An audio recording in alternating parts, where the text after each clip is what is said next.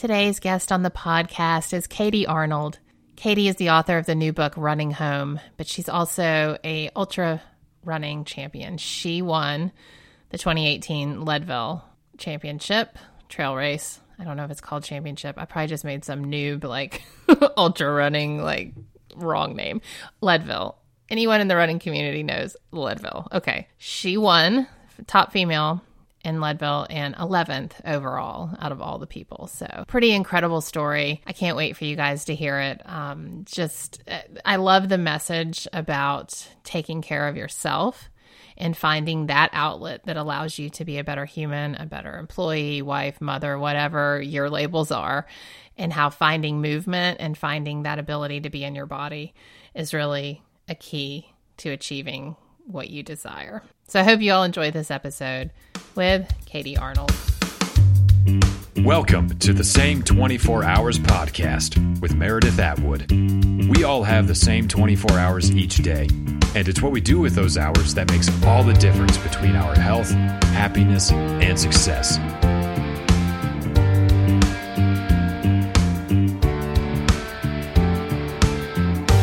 Everybody. Welcome to another episode of the Same 24 Hours podcast. I'm your host, Meredith Atwood. I'm super excited about today's guest. Katie Arnold is here. Hi, Katie. Hi, how are you, Meredith? I'm good. I'm good. I'm just hoping the um, lawnmowers don't come today. They they know when it's podcast day and they like to mow the lawn. So. I've got motorboats in the background. Oh, so motorboats. Perfect. Perfect.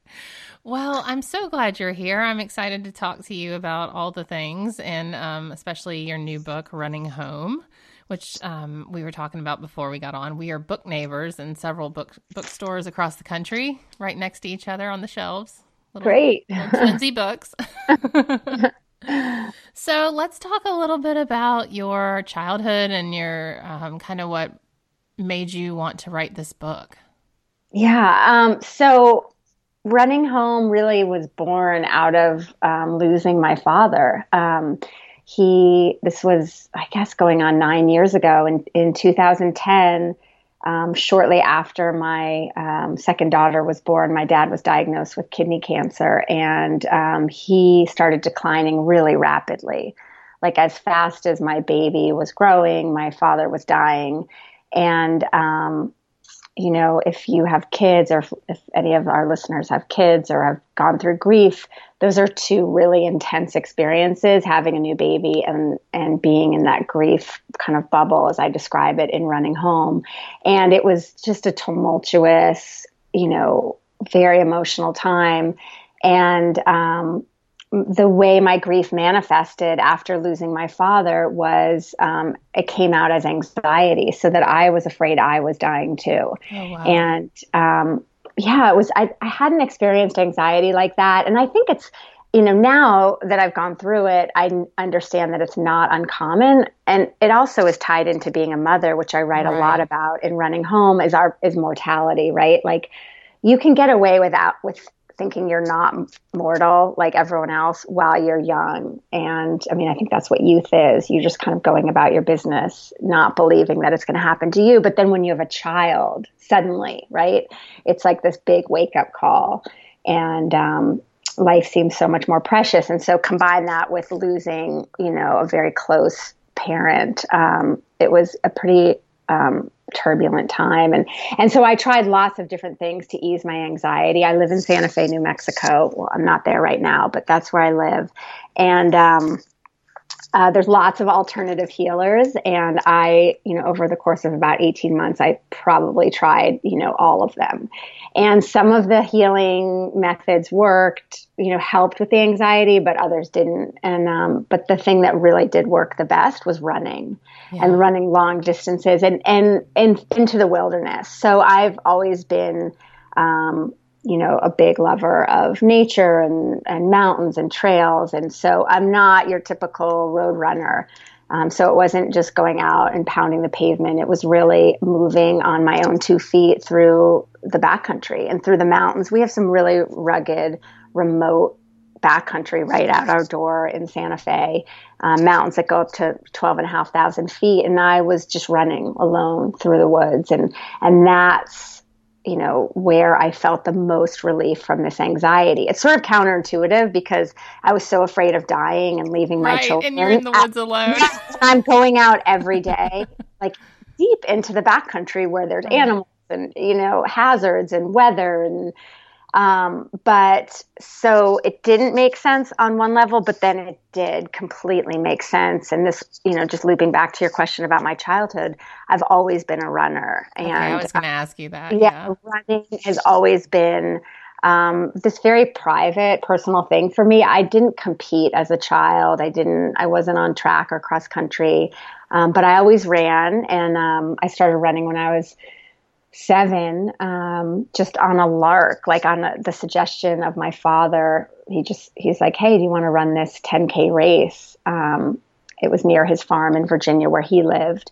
And my dad was not a runner. I love this part of the story because my dad wasn't a runner and he didn't have aspirations for me to become a runner, right? It was the 70s. It was before parents like you know. Um, but you had the cool headbands, right? I had headbands. Yeah, but it was before parents really kind of like thrust their own ambitions on their children like right. we do now. so my dad just suggested it. And because my parents were separated and I didn't get to see my dad very much, also another thing that's different now, right? Like divorce, we lived four states away, you know, and we only saw my dad a few times a year. And when he suggested something, it was like, let's do it. You know, this is time with dad. Let's do it. And um, so I did the race, and my sister and I um, surely finished dead last, but we did not care. I didn't care when I crossed the finish. Were you? you were seven. Oh wow! So wow, smiles for a seven-year-old. Yeah. Like you have no idea. What, like that distance is inconceivable, to be honest.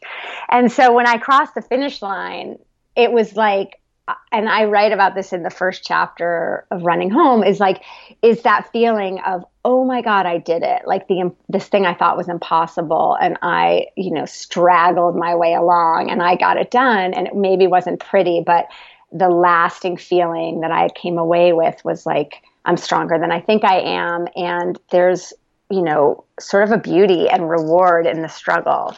And I think that's really where the seeds of my ultra running and my long distance running were planted um, as a child. And, and so, anyway, that began my running, my love of running. But I, I never, except for that race, which I ran every year, I didn't compete. Mm-hmm. Um, running just got to be this private thing for me. And again, because my parents could have cared less whether I ran or not, they never troubled me with it. So I got to have my own relationship with it, which I think now as a parent, it's so important to let our kids develop their own relationship with things right. rather than us force, you know, foisting an agenda on them or ambition or goals. And so, um, running from a very young age was really tied to writing for me. And um, I wanted to become a writer from about, probably not coincidentally, the same age that I started running.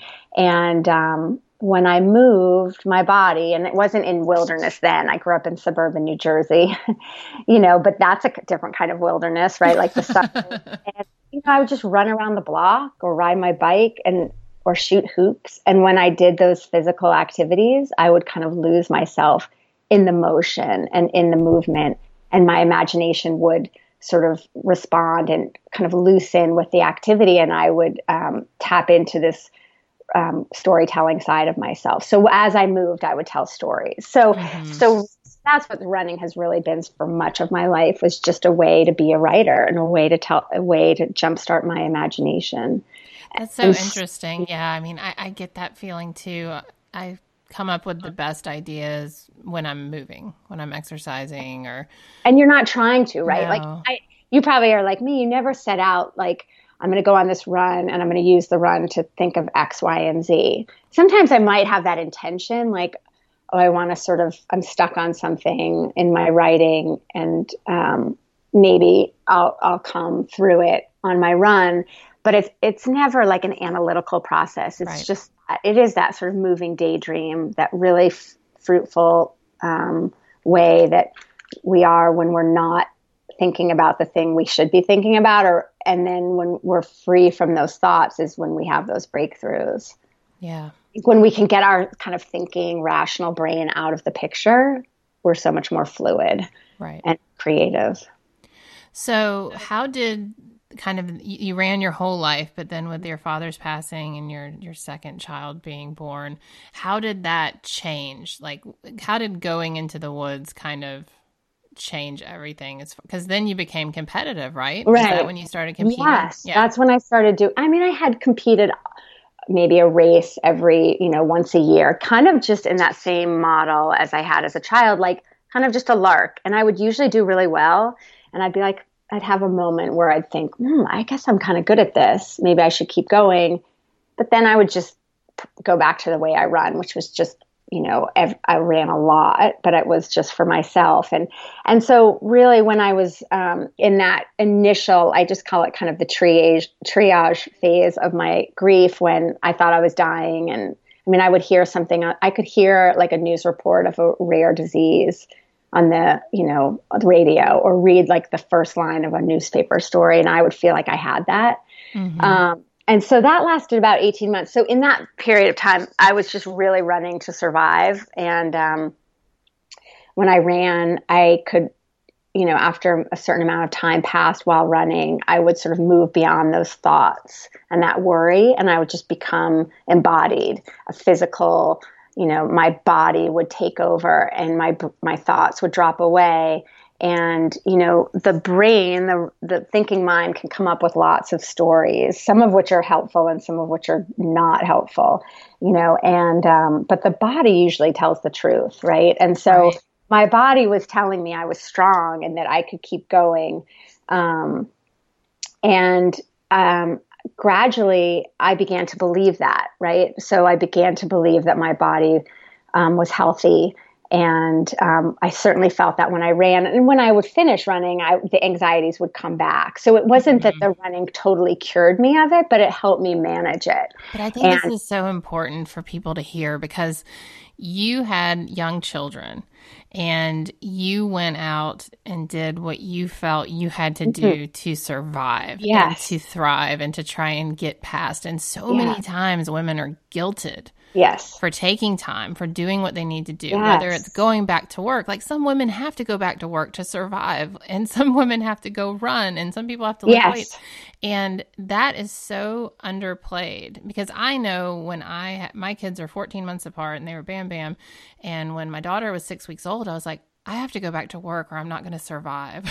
Mm-hmm. Right. like, that's where I was at that time. Then I later started you know, using exercise and, and triathlon for that. But people, women need that sometimes. Right. And our, and I think culturally we're not always given, you know, the message is not um, always supportive of that. And yeah. that there's, and so I feel like there's guilt, external guilt that we or may it's feel. like a vanity thing. People think it's a vanity thing. Right. People think, like, yeah.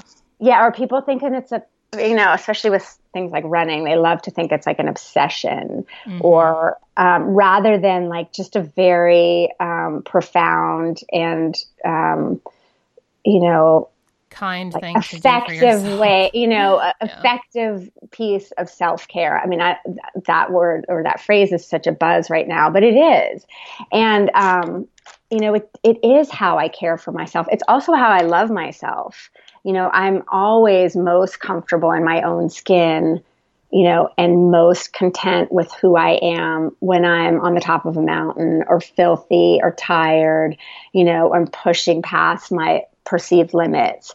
And so when I can do that and care for myself in that way and love myself in that way, I can love my family better and I can take care of them better. And, um, so that but it's still kind of a radical notion. And when i so when i was first running and my my my younger daughter Maisie was just a baby and I was you know thought I was dying and I was going out running um, I would just go out you know for an hour. I had no plan. But as I you know saw that it was making me it was helping me to feel better um, I started wondering, well, how far could I go? And what am I capable of? And that wasn't sort of like trying to get into races and prove myself with wins or victories, but it was more, it was a curiosity about my, both my physical stamina, but also my emotional stamina, because that's really what ultra distance running or ultra running teaches you or is how to tolerate uncertainty because when you're mm, out yeah. for running long distances, say 30 miles or 50 miles or 100 miles, right? You there's so many variables that you cannot predict, which is is a, really a metaphor for life. You know, we think we have things under control, and people love to do like, "What's your five year plan?" and what's, the, you know, where are you going? Where do you see yourself? And you know, we live with that illusion of control. Um, and some of that's a necessary illusion, right? Because otherwise we might sort of be paralyzed with, you know, fear with what's around the next bend. But um, a lot, it's just an illusion because then when you do, when you do lose someone, you know, as I had lost my dad pretty rapidly, um, without a lot of warning, um, you realize that we don't have control and so that anything can happen and, and may happen at any point and and so really i think my my attraction to those ultra distances was just like really learning to tolerate that uncertainty and to not know what was around the next bend or what the weather would bring, but trying to be prepared for it and trying um, to really teach myself how to weather those literal ups and downs on the trails and that, that are so similar to life. So I never thought of ultra running as preparing for uncertainty. I've thought of it of you know like training yourself to endure pain and um, but uncertainty that's such a great way to look at it because that's it, what we're all scared of. That's what we're all scared of is the not knowing. Right. And um, you know that's a big theme kind of in Zen Buddhism is to like embrace the not knowing and um, there's themes of that in my book because I meet a friend who's this incredible Zen teacher who kind of comes into my life at this very serendipitous moment um, and then becomes in the book. And this was true in life. She's sort of like that Yoda voice. Like she'll mm-hmm. just chime in with the exact right thing you need to hear when you need to hear it. But um, just to the larger point of not knowing, um, I think it goes against our cultural, like the way our culture is. Like we're expected to know things and predict and get things sorted out and have everything dialed, right? And but, and spread that to our children. And spread that to our to children. them and what they need to do too. But really, the not knowing, if we can embrace it and sur- uh, kind of just open to it, is sort of the most beautiful place to be because.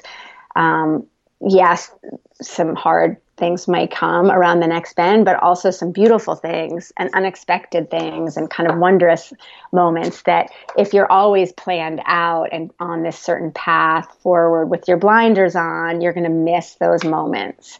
And so, really, ultra running and losing my father and becoming a mother, right? They're very similar things, are have taught me how it's training for how to be in that not knowing and to just open to it and and to kind of even be grateful for it. You know, there were many times even writing this book when I thought I needed to know what was going to happen with the book and how it was going to play out or what I was going to, you know, how I was going to do the next chapter. I mean, it's great for writing too, you know, this not knowing.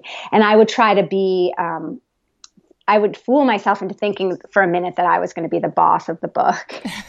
right. And whenever that happened, invariably, and it didn't happen that often because I would catch myself, but when it happened, I would just hit the wall and I would, you know, you just crash into this wall that you've made for yourself because um, I couldn't, you know, I would shut myself by trying to control the book. I would shut myself down to the flow of the book, and the book, you know, always had its own energy. Right. And my job was just to sort of harness it and ride that energy and let it flow.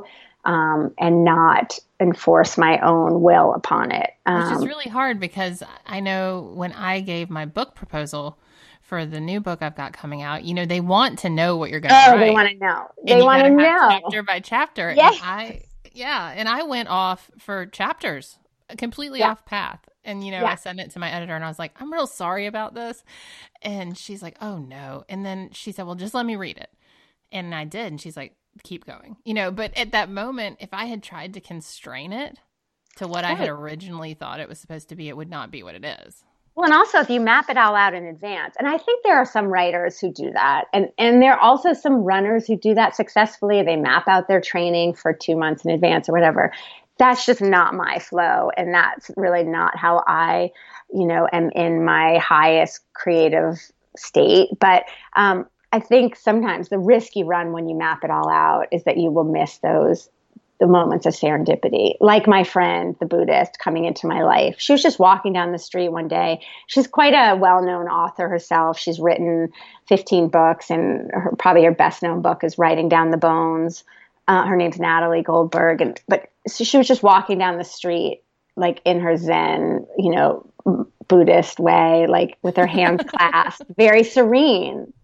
And, you know, I could have easily just buzzed right by or not thought twice, but I, I was paying enough attention to know that this was this a moment that was going to mean something to me and i didn't know what i just had this feeling and i write about it in running home but i had this feeling when i saw her that we would be friends i had no idea why i had that feeling i mean she's a very well known writer and lots of people kind of want her time and um, but i just saw her and i thought we'll, we'll be friends someday and um, sure enough, eventually that came to pass. But I think that that's tapping into that intuition that we have inside of us that is so strong, but we forget we we forget how to listen to it, and um, it can really guide us in the right direction if we slow down and pay attention. Um, but our life is so busy right now, right? And we're, you know, we're relying on these screens, these things external from us, like our devices and our screens, and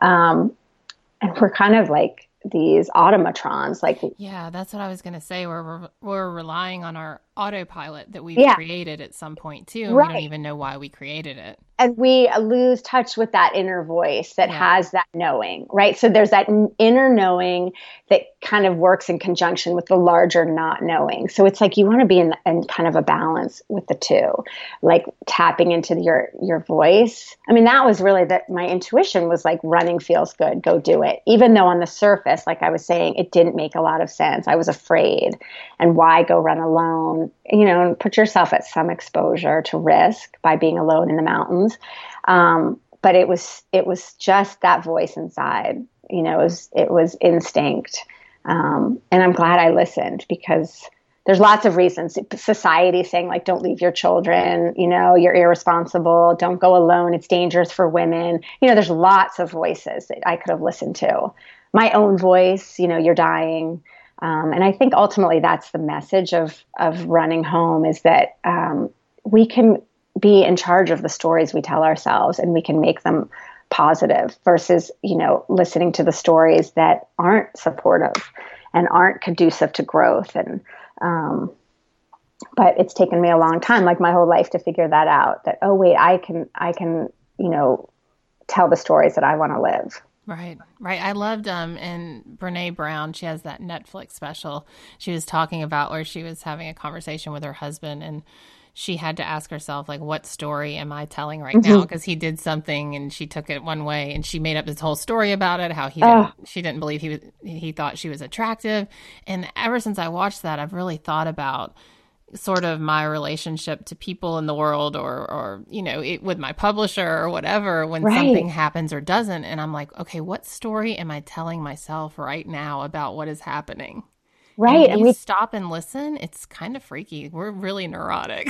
yeah. And we, you know, we tell stories all the time, and some of them have zero basis in reality. Right. Um, but, you know, it's also the storytelling impulse. You know, I'll just flip that story on its head that like we make trouble for ourselves by telling stories. The, it, the flip side of that is that that's really our, you know, that's in our imagination. And our imagination is such a powerful tool especially like for you and I who are writers or other artists or creative types out there, like it's a beautiful thing. And so, you know, uh, being able to tell stories about ourselves is an indication that we have a healthy imagination. It's just that, like, let's make sure we're telling ourselves the right stories. right, right. you know, not the story of like, oh, I'm dying of a rare disease right. when in fact I just ran 30 miles. You know, that's not a productive story. Um, so let's but, talk about the competition. Yeah. I mean, mm-hmm. you really have quite quite a resume, including the win at Leadville last year. I can't even fathom that. I know. I, I mean, hundred mile trail race, you guys. Let's just talk about. I don't want to drive that far. I, actually, driving is harder. I driving like. is harder. You're you're crazy. um. Yeah. So you know, I got through that initial like triage period of running, and I kind of came through it and, and I had this suddenly I was back and it was like I popped out of that grief bubble and I was also inside the baby bubble, right? Like if after you have a baby, you're sort of in that fog for a while and it's sort of beautiful, but also like time moves at a different pace. But then eventually you pop out and you know it. All of a sudden you're like, oh, I'm out. I'm out of the bubble. And so I popped out of both of those like about 18 months after my dad died. And um, I had this new understanding that I would die too someday, and hopefully not for a very long time. Like the acute anxiety had sort of subsided, but I still knew, like, okay, if I'm going to die, like I want to live. And I had this moment where I realized that we were on this river trip. We take our children out into the backcountry a lot, and um, rivers are really powerful places for me because they sort of symbolize that flow state that we were talking about a little bit earlier of just being in the flow with and not pushing against or resisting life, but tapping into this larger energy. And um, so I was on a river, and I, you know, I'd been terrified to go because we had babies, and you know, who takes their babies on rivers? Well, we do because we've always done rivers, and we're quite conservative. Anyway, um, but I had this moment where finally, like the second day on the river, the panic had subsided, and I was just settled for the first time in probably a year and a half. And um, I had that moment of like, if I'm, you know, if I'm going to die, I want to live first. And for me, that meant I want to see what I'm capable of as a runner. Like I knew I was, I had talent. I knew that I was um, naturally good at running, and I had been for a long time. And so it was like, okay, let's really see what we can do. And again, it wasn't about proving myself to anyone, but it was just a curiosity to see what kind of stamina I had. And um, I was just about 40. I think I was 40 years old and I had been like nursing her pregnant for four years. You know, my baby just weaned herself. And it just seemed, again, like that voice inside was like, try this now. And, and so I ran my first race, uh, first ultra marathon, which was a 50 kilometer or 31 miles. And I won that without, you know, that was never the goal. And, um, and and I went on to increase my distance and was you know winning uh, pretty much at each distance. And but more than the winning because the racing and the winning are just like a you know fraction like the tiniest part of why I run. It was really um, developing that inner strength that I had been needing um, to you know that was helping me weather both the grief and just the insanity of being a mother to two young children. We all need that um, inner strength and that conviction. And you know, as as an athlete yourself, like you know the feeling you get when you have the confidence you have in your sport totally translates to the rest of your life. And um, I just found that I had um, more tools, more stamina, more resilience, um, more self compassion and love for myself um, as and even it can come learning. when you're not talented because I want to because you're yes, so you very talented. No, you don't have to have the results at all. I, yeah. I mean, either like the, the, anything. It's just the said, like the confidence in the sport, and I, you know, I am such an unaccomplished triathlete, so like the confidence came for me like putting in the the promise to myself, you know, showing up because I was so kind of rotten at all the sports. And so, you know, there's there I think there's that component too when when you're not accomplished because when people hear you know how talented you are and they're like well i can't even run right but it, it's there's a whole spectrum well and i'm glad yeah. you brought that up because um, i think the recurring theme in how i run is that i've i've never been trying to win like right. i I don't start training so that I can win something. It's for me, it's really about, as you were just saying, the process of yeah, showing yeah, yeah, every day and making that effort for myself and by extension for my family, you know, because exactly. stronger I am inside, the better I am as a mother and a wife and, um, and a writer. And so, um, I think that I've been able to have success because I haven't put um, in part because I haven't put the emphasis on being successful, right? And so, um, you know, you mentioned Leadville. That was certainly the magic of my win at Leadville. Was um, you know, I just went into that race wanting to finish. And I didn't put all those expectations on myself or pressure, and I wasn't looking um, at the finish line. I mean, I wanted to finish, but I wasn't looking at the finish line in terms of any kind of goal beyond, you know, making it 100 miles. And I think when we can let go and we free ourselves from the result and just be in the process of training, it was such a beautiful time, like leading up to Leadville, because I just was in my body and my spirit was strong and I felt good and I wasn't thinking about trying to win. Yeah. And that's a pretty special state. And again, yeah, one, not that our culture recognizes, you know, we're all results oriented, goal oriented. Right, right. But I think it's interesting you say you are in your body. And that is such a new term for me because I'm learning. I've learned that through some trauma and, you know, instances from our childhood or our past, we can just kind of exit our body yes. and be a floating head is what my friend Britt Frank calls it. and and learning, especially if you've uh, spent a life like with not being in your body, to learn to go out and exercise or connect and to feel and to step back into your body is an amazing feeling. So I like that you said that. That that it's was so empowering, right? Yeah. To be in touch with our inner power, and um, because we all have it. And I think for me, I was, um, I really grew up in my body, but with a very overactive imagination. So I had both going on at the same time, and and so I think that's why the ultra running is good because at a certain point just the repetitive motion of your body takes over and your your all those busy thoughts in your brain just kind of subside. You know, they don't go away forever, but um, it's a relief. But I, will say that to my children too, my daughters, when um, when we go skiing, um, they, they, love to ski, but I'm always like, ski in your body, be in your body, mm. right? Like so don't ski like trying to keep up with your friends or don't ski you know trying to show off for the instructor. Ski in your body. And they they know what i mean by now but sometimes i'll say that in front of their their instructors or what and i'll get a kind of a funny look. But it's just it's like just be in your body. Like you know your body knows um, and you know when our it's when our egos get involved that things get you know complicated. And that's such a i mean that seems like such a smart safety thing to say too Yeah, like, in yeah. your body. Like, Stay do not body. be a crazy maniac. yeah.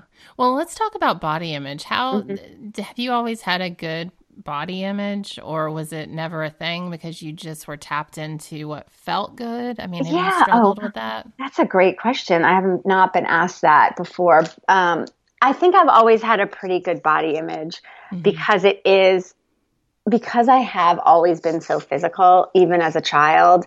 Um, like my body was like my tool. Um, so it was what I used to do the things that made me feel good. Um, and because I had some um, just uneasiness at home, and, I, and as I write about in Running Home, I was sort of split between two families, back and forth, back and forth, which for a child, that's pretty unsettling. So I never really felt. I mean, my childhood was happy, and both my homes were happy homes, but by just bouncing back and forth some it's just, you don't it's this feeling of dislocation of not really feeling at home in either. So i think my body became my home. Mm, and certainly my imagination my storytelling was my home. And those two have always been very strong for me as kind of grounding me. You know even now if i'm feeling out of sorts i'll go for a run or sitting to write, and my notebook has the same effect a little bit. Um, so I felt at home in my body, and it was um, it was really like how I moved, and how I moved was how I felt. And when I was moving, I could feel comfortable and myself. And so I didn't really struggle with um, body image, but I've had people um, try to tell me that that's my story right? So just going back to stories like, or people assume that that's my story because I'm a runner um, and I have a lighter build. So they want to put their stories on me, which is like, oh, you must be running to stay thin. Yeah. Or you must not be eating enough. Or, and actually, when I'm really training, I eat, I mean, I'm always having seconds of everything and ice cream and, you know, so, but they, that's, you know, the, the message I get is that I must be doing it for those body reasons. Um, when really it's a much deeper, um, you know, as I've mentioned, it's a creative process for me running. And so um, I, I, fortunately have not struggled with that, though I know that's very, um, it's prevalent among women. And, and I think partially like not competing in my teens, um, like at the high school or college level, possibly helped me with that, you know, because I know there's a lot of, um, pressure on young women athletes to be a certain weight or size. Um, and because I didn't compete and didn't have a coach, I've just sort of been like a little bit of an outlier. And I think yeah. that's been to my advantage. Well, I just think it's it's funny because people want to project. Everyone wants to project body image one way or another, but you may not have had body image issues, but you thought you were dying of every disease yes, on the internet for exactly. 18 months. Like which is worse, you know? right. like, right. I I mean exactly. I comparison of suffering is is insane to me in this world. You know, people that are overweight want to hate the, the thin ones and the ones that this don't want this. Yeah. And, but we're all at our core suffering on some level from something. And then at the end of the day, like if we can just be like, hey, you're a human too. Right. nice to meet you, you know? Yeah, exactly. Like, okay, if it's not, you know, if it's not this, it might be that. But right, right. I was thinking I was dying. And that was a form you know, of, and I kind of explore this in the book a little bit of like, you know, possibly self abuse, right? Yes, to like yes.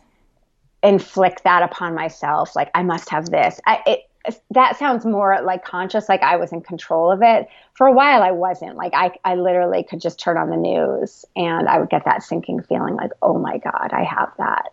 Um, but, you know, again, the running has helped me understand a little bit better because when you run for long times alone, you know, because I do most of my running alone just logistically, but also because it is a creative state for me. Um, you know, you spend a lot of time like you can watch your thoughts and it becomes this sort of meditation in that um, when you do sitting meditation meditation which i i do and i have a, a practice it's not very um, robust. I don't I can't sit, you know, I can sit, but I choose I don't sit for more than like 10 minutes at a time where I can run for hours and hours at a time.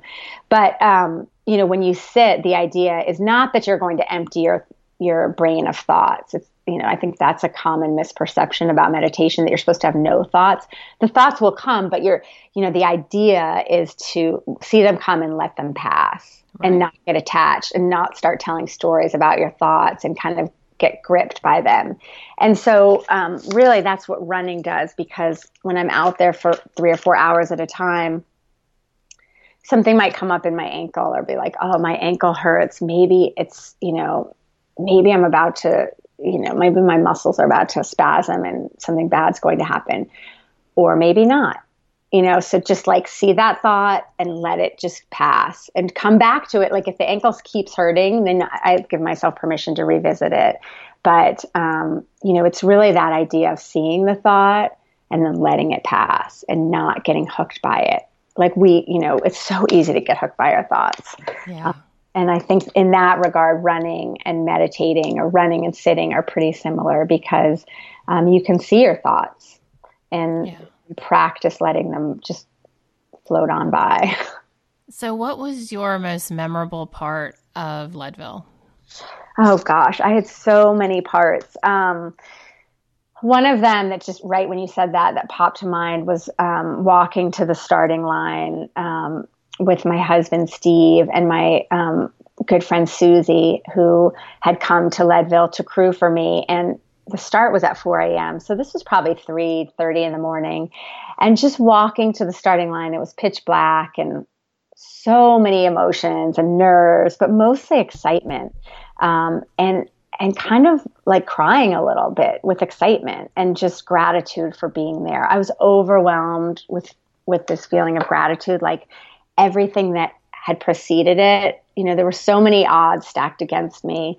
Um, I had come back from this pretty serious broken leg and, you know, surgery. And my doctor was like, I would never run again if I were you. And oh, wow. yeah, talk about a story that lived inside my head for a yeah. long time. And so just walking down, and I had this feeling of like, I can't believe I'm here at the start of my first 100 mile race and I'm healthy.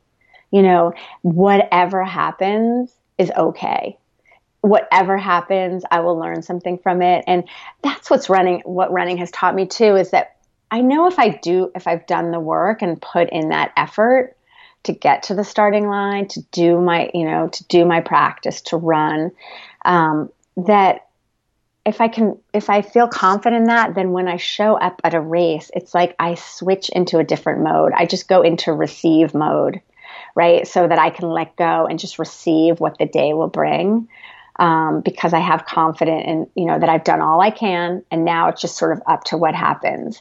And so I love that. It's very liberating because we get to shut down that part of us that thinks we can control everything. Um, you know, I certainly try to control my preparation and my training, um, but then kind of roll with what happens. And that was very much my state of mind you know, walking to the starting line, I just got a little bit emotional and I was, was, overwhelmed that I had made it to the start and I was ready for whatever would come and I was open to it. And that was, um, I had, you know, that's a mindset uh, or, you know, sort of mental training or mindfulness that really came from, I think, um, from my med- meditation practice. And I think that was a, a really important, in hindsight, part of my training. Again, none of it was premeditated. I wasn't like, now I'm going to sit in order to train myself to win this race. Right. Um, just felt what I it, it, felt like what I needed to do, and it really served me because um, my goal for Leadville was to just flow, be in the flow as much as I could that day, and I expected I would pop out of it. Right? You know, you can't be in a flow state for I didn't think for 20 hours um, for all of a race. Um, so, but I thought if I could be in the flow and like flow, like feel the energy of the mountains and the other runners and tap into that, much more powerful than my own energy that I would st- be able to be in that flow state. And um, I figured that the longer I could be in that, the better. And then eventually I might pop out and then I would just sort of gut it out. And I, you know, I believed in my own resilience that I would get through it. Um, and so that was kind of my strategy. But, you know, I didn't really pop out. I kind of stayed in that flow state all day. And much of it was to do with like I had an amazing crew. My husband and daughters were my husband paced me for part of it. And, you know, it was goofy and singing men at work songs with me. And we were having a blast. And then I would roll into aid stations and my daughters would be there in costume because my friend Susie had brought costumes. And so it was this very celebratory feel, which is what I wanted it to feel like because I I knew it was really a celebration of the journey I'd been on, you know, since I broke my leg, but preceding that, since I'd been in the deepest part of anxiety with my dad. And it was really like the icing on top. Yeah, that's awesome. So, um, I forget what I was going to ask you. I, I, got lost on costumes. I was like, ooh, what costumes? disco. One of them was a disco, like disco, you know, she had like a sequin disco, and then the other had a whoopee cushion. Oh. I know. I was like, am I hallucinating? Because you know, you sort of can hallucinate when you run a little a bit. Cushion? and they kept changing costumes, but I loved it, and the crowd was going crazy, both for me because they were like, "Who is this person?" but also for my children. They love, you know, they loved. Right. They loved that energy. And well, I mean, I think, I think, it's important to note that you finished first female, but you were 11th overall. I know. Out of I, all the people. Yeah, more than 800. and whoopee cushions, all of them. I know. And it was it was pretty extraordinary. It was um, everything converged that day, and it you know it was really like the full expression of my life as a runner and as a writer and as a mother, and so all those things aligned, and I had this kind of just unlimited power. Um, and I know it was magic. You know, I obviously had done the work, but um, I think so much of it was I was just I was so grateful I felt this incredible humility for the mountains, you know, like, um, and and those now I understand are pieces for me, you know, prerequisites to be in that flow state is, you know, both preparation, like not just winging it, but doing the work, showing up, but feeling super grateful, humble, and also having a sense of humor. Those are mm-hmm. big pieces for me, you know, like and that's what kids are good for, right? Right. End, I mean, they force it. They, they right. you have to laugh, or you'll just lay down and cry. Exactly. exactly. you have two choices. You might as well laugh. Yeah. And that's yeah. my husband is, you know, really my secret weapon. That's a huge part of our marriage is that humor, and uh, um, I think that that is a big reason for my success because you know if you just take things too seriously it's going to start to feel like work and then it's going to be a grind you're going to feel hurt you'll get injured and then you know it's just it's not a good good scenario we have a joke in our house anytime i get anything new mm-hmm. one of the children will one either have to have that thing mm-hmm. that exact thing that i have bought new or mm-hmm. they will take it and destroy it and and I'll go looking for something. I'm like, can I, you know, do you have my thing? And they're like, no. And then it'll be under their bed, you know, and it's this uh, joke like that I can't have anything that belongs to me mm. anymore since I've had kids because they just have to take it all. And I have to laugh because I mean, otherwise it's it's like you're gonna lose your mind. yes. You have to laugh. And that that even like when I was in the sort of darkest like despair over losing my father and having this new baby and the postpartum anxiety, my husband was always that sort of super low key comic relief. And um he really like he comes across that way in the book and that's really how he was. Like I would think I was dying and he would just give me this like little one liner that like I couldn't help but laugh at. And um, so humor, I think, is is really underrated and just you know as athletes. Like we need to be able to laugh at our i mean in all of life but specifically like for sports performance. It's like you just if when you start to take yourself too seriously that's a big you know red flag. Right right so this podcast is called The Same 24 Hours, meaning that we all have the same 24 hours perhaps to do Leadville in. Um, but what we do in those 24 hours is what kind of makes our health, happiness, and success, you know, on track, the mm-hmm. greatest it can be. So I like to ask my guest what is something that they do on a daily basis that they can kind of point to that makes the best of their 24 hours. Wow. Okay. Just one thing. Yeah. I okay. I have a couple two. of things. yeah. Two. I mean, running is usually part of my day, or I'll yeah. just be a little bit more generous and just say being in motion. So whether it's riding my bike or running, or but in that um, fluid, creative state, like to move my body is so important. That just jump starts everything else. It jump starts my imagination. It makes me a more empathetic, patient mother. You know, I think that a day without being in motion is not a great day for me.